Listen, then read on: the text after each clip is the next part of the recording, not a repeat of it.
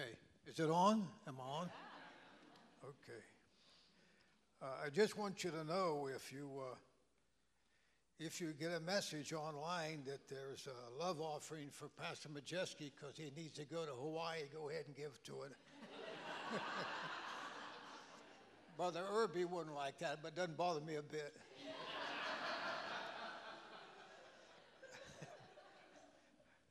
I'm glad to be here this morning, and uh, I have a little different kind of message this morning, and I hope the Lord uh, anoints it and blesses it uh, to your benefit and to your edification.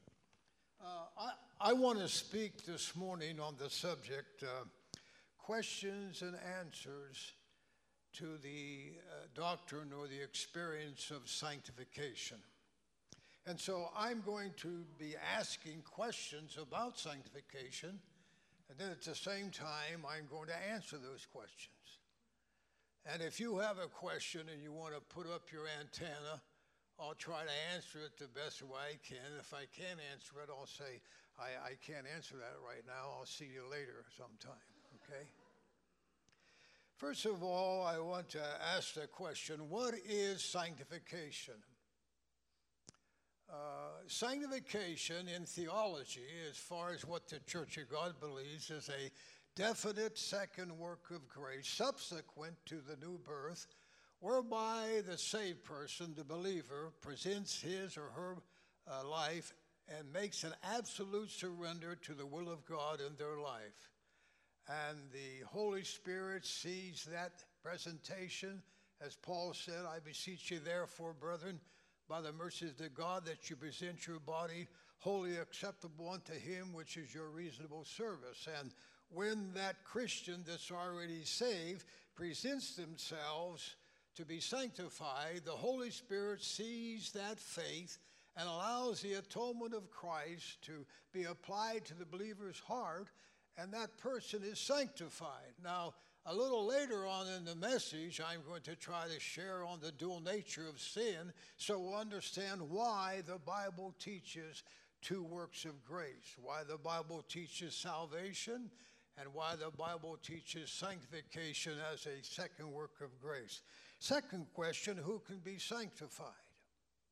Sanctification is for every person who knows Christ and someone says, what, what do we need to be a candidate for the experience of sanctification? Well, the only thing an individual needs to be a candidate for sanctification is to be saved. And if you're born of the Spirit of God, if Jesus Christ is your Savior, then you're a candidate for sanctification. The question has often been asked how long must a Christian wait uh, between being saved and experience a new birth and then being sanctified? How long? Now, sometimes uh, in the history of the church, you remember if you look, go into the Old Testament, the children of Israel left Egypt and they wandered in the wilderness for some 40 years. And sometimes people liken to that Canaan land was a was a symbol of uh, reaching the promised land. It's a kind of a symbol of a, of a spirit filled life when you reach uh, the land of milk and honey. And it took them 40 years. From, from that, people think, well, uh, after you're saved, it takes a long, extended time before you can be sanctified, and that's not true. If you do the study on the time the children of Israel left Egypt, they could have been in Canaan land within a couple of weeks. The reason why they took 40 years was because of their disobedience. But when we mind God, God meets our needs. So, uh, in the book of Acts, uh, I want us to look the book of Acts, uh, chapter 8, and uh, uh, there's, a, there's a, a scripture there uh, where Acts 8.14 the early church, uh, this uh, book was written around 60 or 65 AD, and we get a look of what the early church uh, placed a priority upon. what was the early church's emphasis? What were they really concerned about? And, and the scripture said something like this that when the apostles were, which were at Jerusalem heard that Samaria had received the word of God, that is, Samaria had people being saved and they found Christ. And when the apostles at Jerusalem heard that Samaria had received the word of God, they dispatched two of their finest men, Peter and John. And what did Peter and John go down to Samaria to do? Well, Peter set up the bingo tables, and John set up the canasta tables and the strawberry festival out on the church lawn. No, that's not. that's not in the scriptures. But I'll tell you, uh, there are churches that do that. I went by a Protestant church, a nice building, and outside on the church sign it said, uh, uh, "Be sure you don't miss our canasta party." And uh, and uh, and that's what some churches do. But Peter and John were not sent except for one purpose. They sent Peter and John down to pray for those people in Samaria that had received Christ as their personal uh, Savior, and they sent them down to pray for them that they might receive the Holy Spirit, for as yet he had fallen upon none of them. Now we need to look at this. It was so important to the early church that people who got saved wouldn't wander in a, a fundamental experience of salvation without going on to holiness. It was so important to the early church that they dispatched Peter and John to pray for them that they would receive the Holy Spirit. So uh, it's important that we realize that God has called us to holiness. God said, Be you holy, for I am holy. And uh, he calls the church to be holy. Uh, the Bible said that Jesus suffered without the gate that he might sanctify the church. Now, what does that mean that Jesus suffered that he might sanctify the church? All right, we're in the church. We have pews, we have a pulpit, we have carpet, we have lights and chairs, and, but uh, that's not the church that Jesus died to sanctify. When the scripture says that Jesus suffered without the gate that he might sanctify the church, he's talking about you and me. We are the church. We are the people of God, uh, the church of the living God. Eleven times in the New Testament, the Holy Spirit urged Paul to write his letters unto the church of God at Corinth, unto the church of God at Ephesus, unto the church of God 11 times. 11 times uh, uh, the Holy Spirit uh, designates uh, the body of Christ as the church of God. We are related. Uh, the birthday of the church, as you know, was in the day of Pentecost, AD 33. And we here who have been born in, see, born into the church of God, uh, we, we, in the church of God, you, you, you can't sign uh, an act of faith. You can't join the church in the church of God. You know, we don't practice church joining.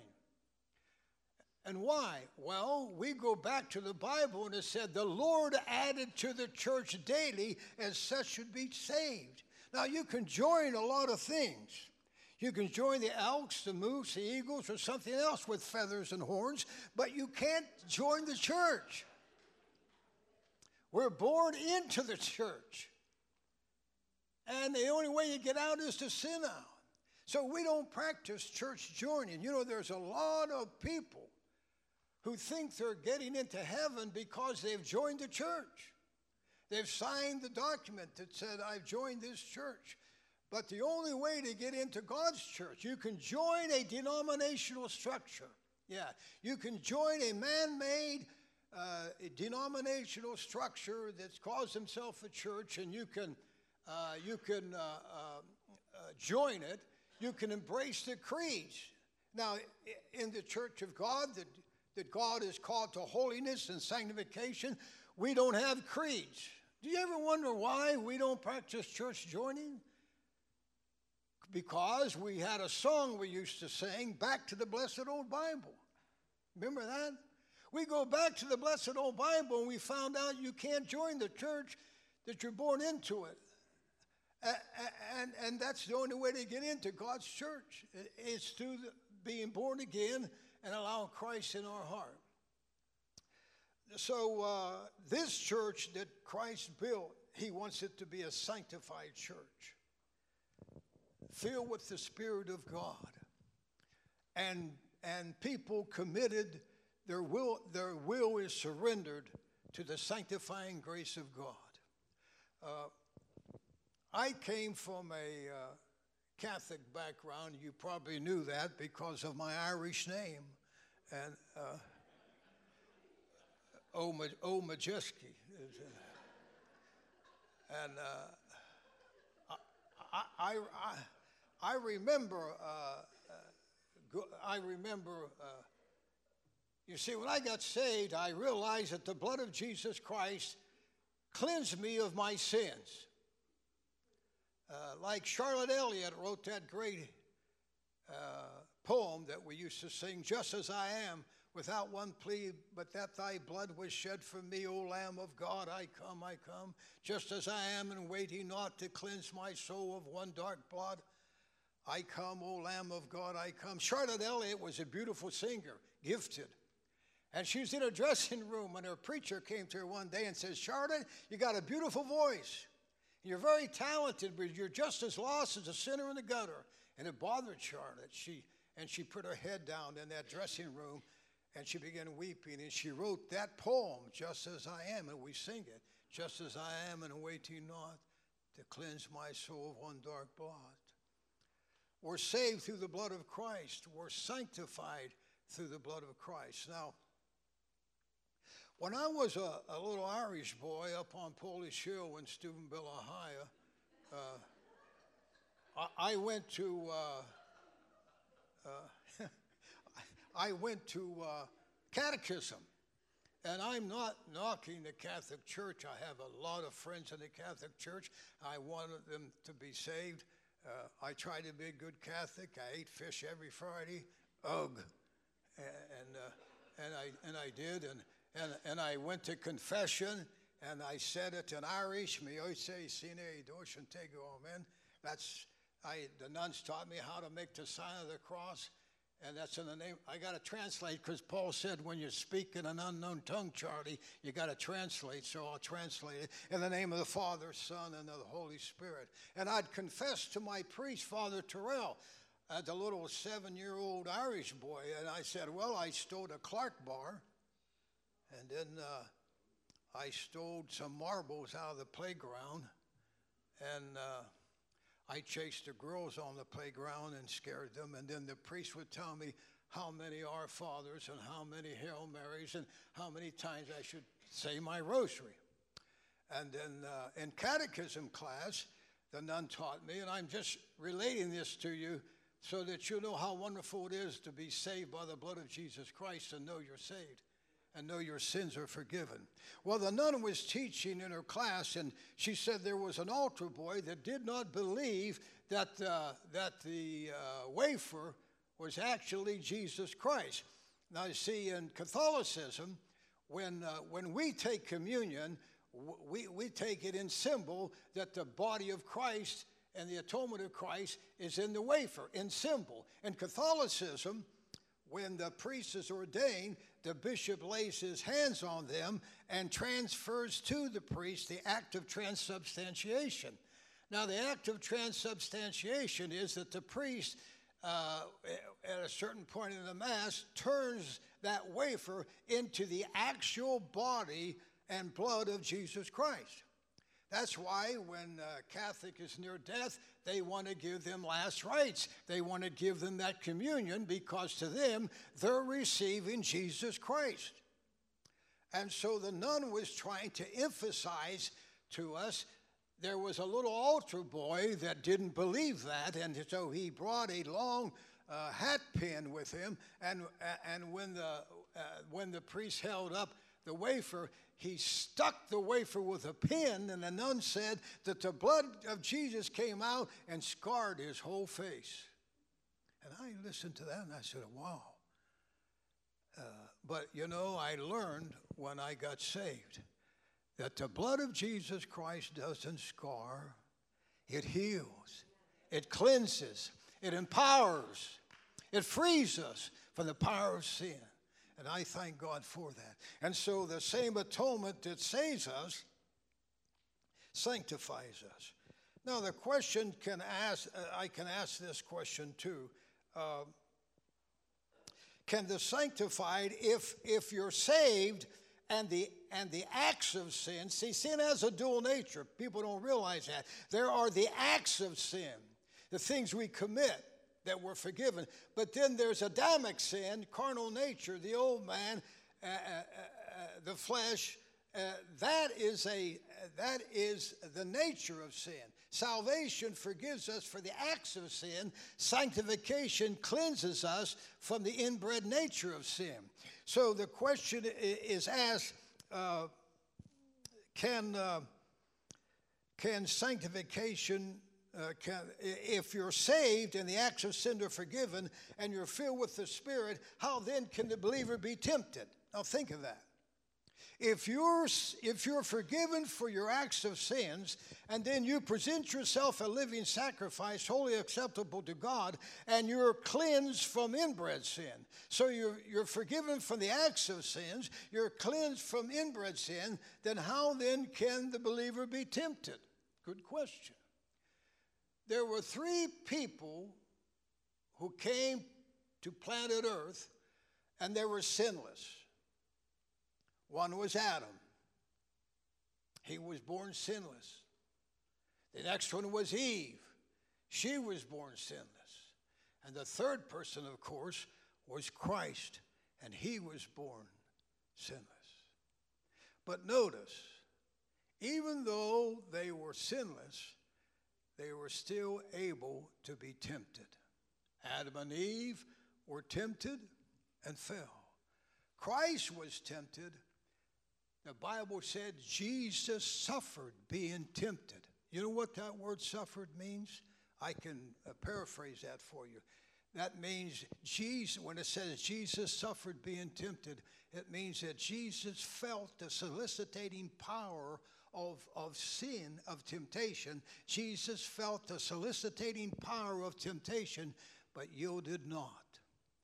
So uh, there is no state of grace whereby you're not able to be tempted.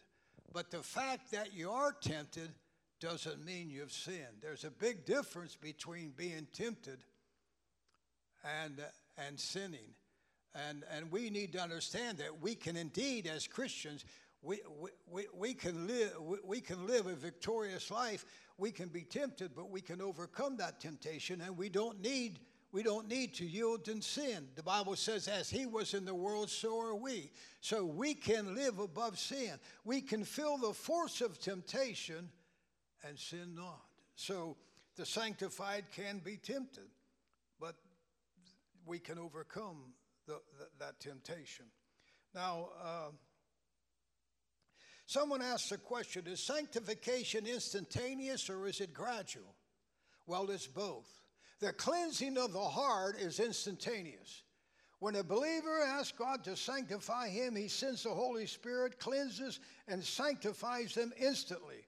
But the application of a holy life is gradual. We walk in the light every day, we mind God, we read our Bibles and pray. So the holiness of, of the cleansing part of sin is instantaneous, just like when you were saved.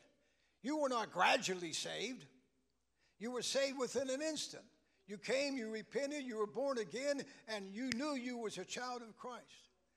Well, sanctification is the same way. God sanctifies with an instant. He cleanses us with, with an instant.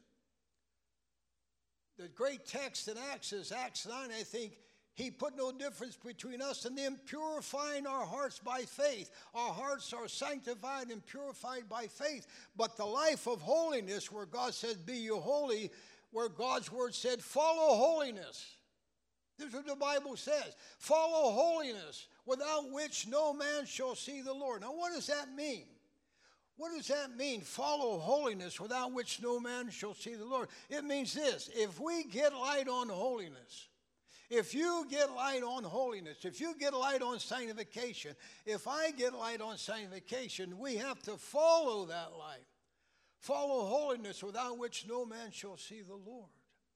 See, light is the same light, we have to walk in it. What's the Bible say? If we don't, if God gives you, if God is sending His Spirit speaking to you about a sanctified life and turning your will over to Christ and having a sanctified life, and, and, and the will of God in your life, and you're getting light on sanctification and you don't walk in it, it turns to darkness. All light's like that. If we don't walk in the light, it will turn to darkness. So uh, God has called us. God has called the church to holiness. God has called us individually to holiness. And, and um, the Bible, the Bible tells us this. Another question when a Christian dies, can death sanctify the heart? A lot of people feel they get sanctified before they die. Well, uh, I'm sorry, but uh, the article of death, death makes no change in who you are. It doesn't change a person's life when you die. Death has no uh, cleansing agency to it. What you are, what I am, what we are when we die is what we'll be when we're resurrected. So, so, so uh, uh, death cannot sanctify. Uh, it cannot change our lives. Paul said that death was an enemy. So, so even though people believe that, there are people that believe that uh, that carnality, Adamic sin, uh, the carnal nature, is embedded in the physical body of, uh, of us, so we can only get rid of it when we die. That is a Calvinistic view. It is not taught in the Bible. The mistake of that theological position uh, is that they made a mistake uh, defining that carnality is in the physical body. Carnality is not like a bad liver or a bad tooth that needs extracted. Carnality is a condition of heart and state of mind. And, and, and, and so uh, uh, we can be sanctified uh, while we live. This is where we need holiness. We need holiness and sanctification in school, in college, at work, and when we live and move in our society. This is where God has called us to be holy. Now is when God called us to be sanctified, not in the hour of our death uh, w- when we're dying. Uh, so uh, we, we can be sanctified in this life and that's when he calls us in, in life. Now, uh, I want to share some things very quickly. Uh, I got a few more fleeting moments, then I'll be done. Uh, Paul, Paul, Paul the Apostle painted pictures of inbred sin, and what he did, Paul uses something called personification. He did this uh, in, in Romans and he did it uh, quite well. Uh, personification uh, is where he likens the carnal nature and gives it a personality as he's sharing this. And I want to uh, share some scriptures with you on that. Now, in Romans 6 6, Paul said, Knowing this, that our old man is crucified with him. Now, see, he personifies carnality. He calls it the old man. And the Bible says, put off the old man and his deeds and put on the new man. You know, if, if by God's grace I get to heaven, I'm going to see the Apostle Paul after I, after I see my wife that put up with me for 40 years, and after I see my Lord and Savior, I'm going to find Paul. And I'm going to say, Paul, you know, you're God's theologian. But I got a question. When you wrote that epistle, uh, Romans 6 6, and you called carnal nature the old man, why didn't you call it the old woman too? I didn't hear enough amens from you guys. You're scared to say amen. you guys are scared to say amen. I don't blame you. So he personifies that carnal nature and calls it the old man. And the Bible says, put off the old man and his deeds. You know, a lady came to the altar. The evangelist was preaching along this line and, and putting off the old man and at the old man slain. And, and she came to the altar and, and, and, and the evangelist said, Sister, are you ready to slay the old man? And she said, Well, I've been married to him for 40 years, but if that's what it takes. uh, now, put off the old man. That, that's God's call, the old self, the old carnal nature. You know, uh, I grew up in a Church of God. When I was 19, I got saved, didn't know anything about the Church of God, and and uh, and, I and I got saved. And uh, what what gave me light on holiness and sanctification? There were people in that church that outlived me. you understand what I'm saying? They, they were spirit filled. And, and uh, they outlived me. They, they had a balance in their life. They had a spiritual depth. They, they didn't lose their temper when someone disagreed with them. They didn't get upset if the church voted for a green carpet instead of a red one. they, they had a spirituality in the depth. And I, and I knew there was something missing in my life. And I, I, I wanted that depth. I wanted that spirit filled life. And I had problems with carnality in the old man. I thought it was a Majeski in me.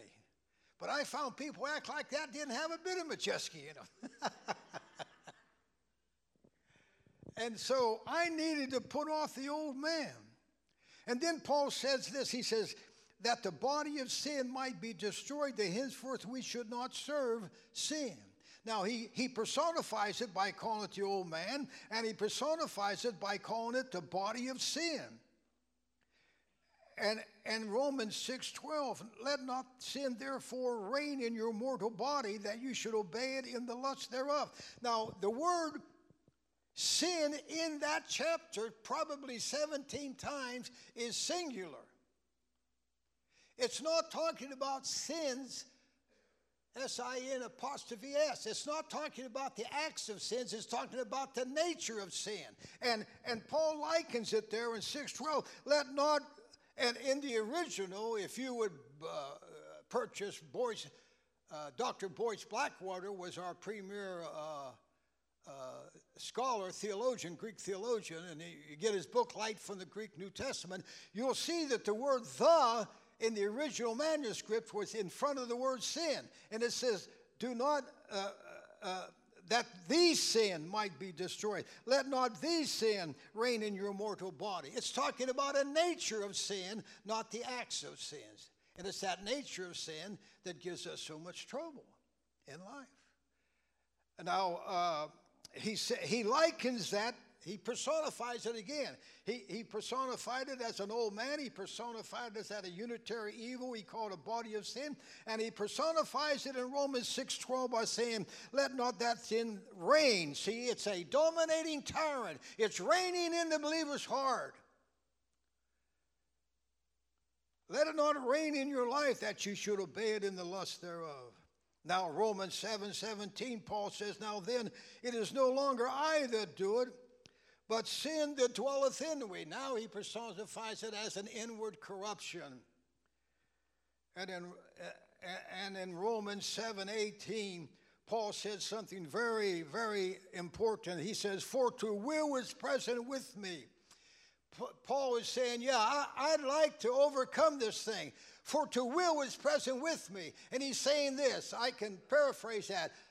I'm trying in my own willpower to overcome this. For the will is present with me. But then he goes and says, But how to perform that which is good, I find not. What does that mean? That means to listen to me. Carnality in a believer's life produces a propensity to sin that's stronger than the will itself.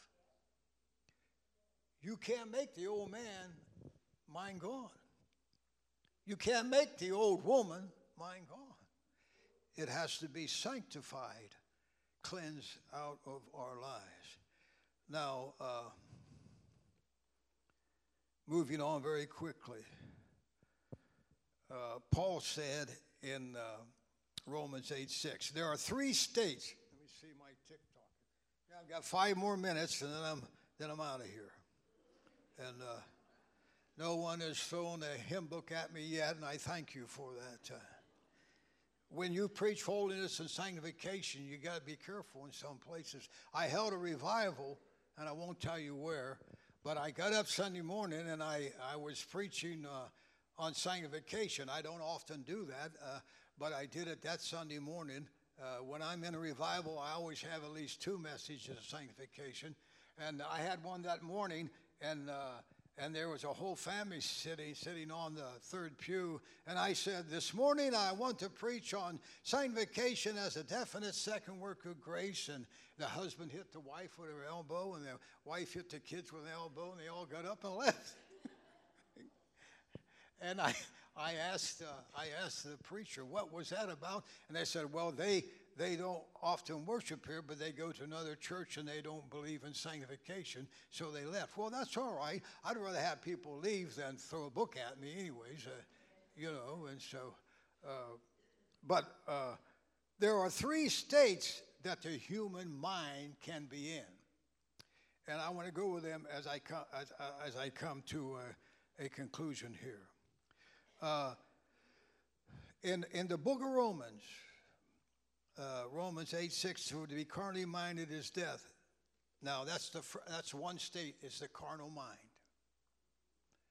Uh, if you read the book of, of, uh, of Corinthians, uh, chapter 3 maybe, Paul is talking to uh, born again people in that congregation. And he said, I couldn't speak to you on a spiritual basis. He said, I fed you with milk and you're still not able to eat the meat of the gospel. You're still on milk. Are, are ye not carnal and walk as men?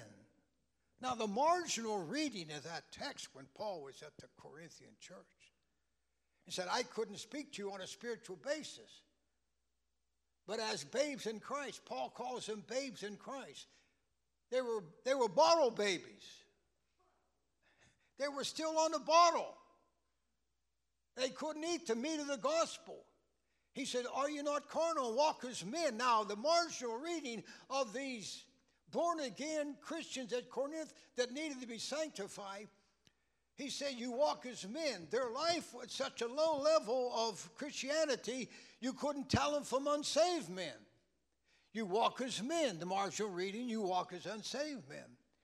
And so uh, Paul was trying to get them to, to, to go on to a spirit filled life and get off the bottle. I, I had a preacher friend, Church of God, he died, he's gone. But he told me this. He said, John, when I was little, he said, I was big enough to open a refrigerator and take the bottle. They had them uh, old rubber nipples on them. He said, I could take the bottle and put it in my mouth and close the refrigerator. I said, Wow. I said, You did?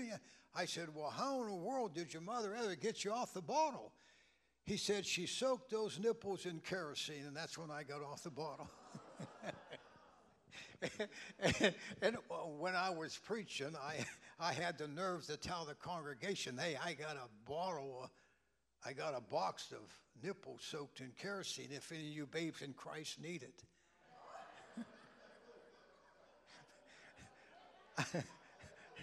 I ducked a couple hymn books on that one. so to be carnally minded, that's the first state of mind. The second state, it says, but to be spiritually minded is life and peace. You're either carnal minded or you're spiritually minded. If you're spiritually minded, you're saved and sanctified. And then the third state of mind is James 1 8. A double minded man is unstable in all his ways. So there's a carnal mind, there's a spiritual mind, and the double minded. Now, what's a double minded? A double minded man in theology is a person that is saved but not yet sanctified. He or she is up or down, up one day and down the next. You know, a double minded person, person that's saved and not yet sanctified, is kind of like a, a blind dog in a meat house. That's about how dependable they are. Uh, they're unstable. And we, we need to get to the place where we can surrender ourselves to Christ and not be carnal minded or double minded, but to be spiritually minded. And James says this, I think it's somewhere in James chapter 4 Draw nigh to God, and he will draw nigh unto you. Cleanse your hands, ye sinners. First work of grace.